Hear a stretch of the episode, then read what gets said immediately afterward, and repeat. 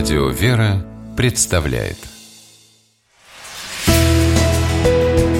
Литературный навигатор Здравствуйте! У микрофона Анна Шапилева.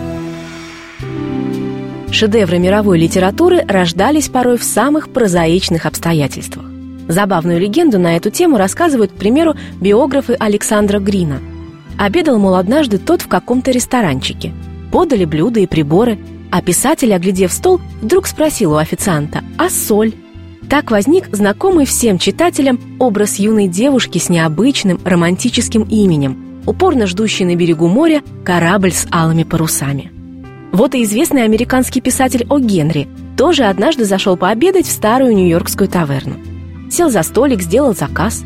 Официант долго не возвращался, и писатель достал блокнот, чтобы сделать кое-какие заметки для будущих текстов – а вместо этого буквально на одном дыхании, не выходя из-за столика, написал свою знаменитую, покорившую весь мир простотой и одновременно невероятной глубиной короткую рождественскую новеллу «Дары волхвов». Сколько раз это произведение переиздавалось в одной только нашей стране в составе сборников, сосчитать трудно. А вот в издательстве «Репол Классик» решили выпустить «Дары волхвов» отдельной книгой в серии «Шедевры книжной иллюстрации» с удивительными рисунками ирландского художника-иллюстратора Патрика Линча.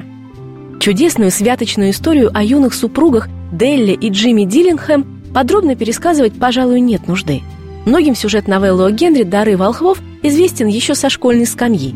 А по отношению к тем, кто встретится с ее героями впервые, посвящение в подробности и вовсе стало бы преступлением. Но с точностью можно утверждать одно – каком бы возрасте мы ни перечитывали это блестящее, тонкое, мудрое и, несмотря на столь краткую форму, необычайно остросюжетное произведение, оно вновь и вновь заставит нас и переживать, и сострадать, и улыбаться от счастья. Мы будем горевать вместе с Деллой, у которой нет денег, чтобы купить любимому мужу рождественский подарок. Станем любоваться ее длинными каштановыми волосами и с трепетом следить, куда это она направилась, так тщательно их расчесав.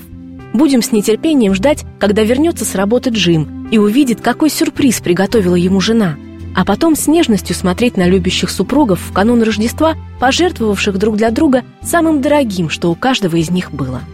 Создав свою рождественскую новеллу столь спонтанно и написав таким легким, невесомо простым языком, название ей о Генри дал, тем не менее, кажется совершенно обдуманно, в чем-то уподобив ее героев библейским волхвам – принесшим свои дары родившемуся младенцу Христу.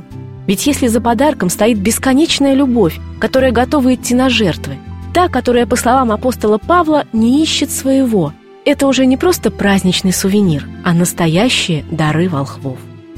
С вами была программа «Литературный навигатор» и ее ведущая Анна Шапилева. Держитесь правильного литературного курса.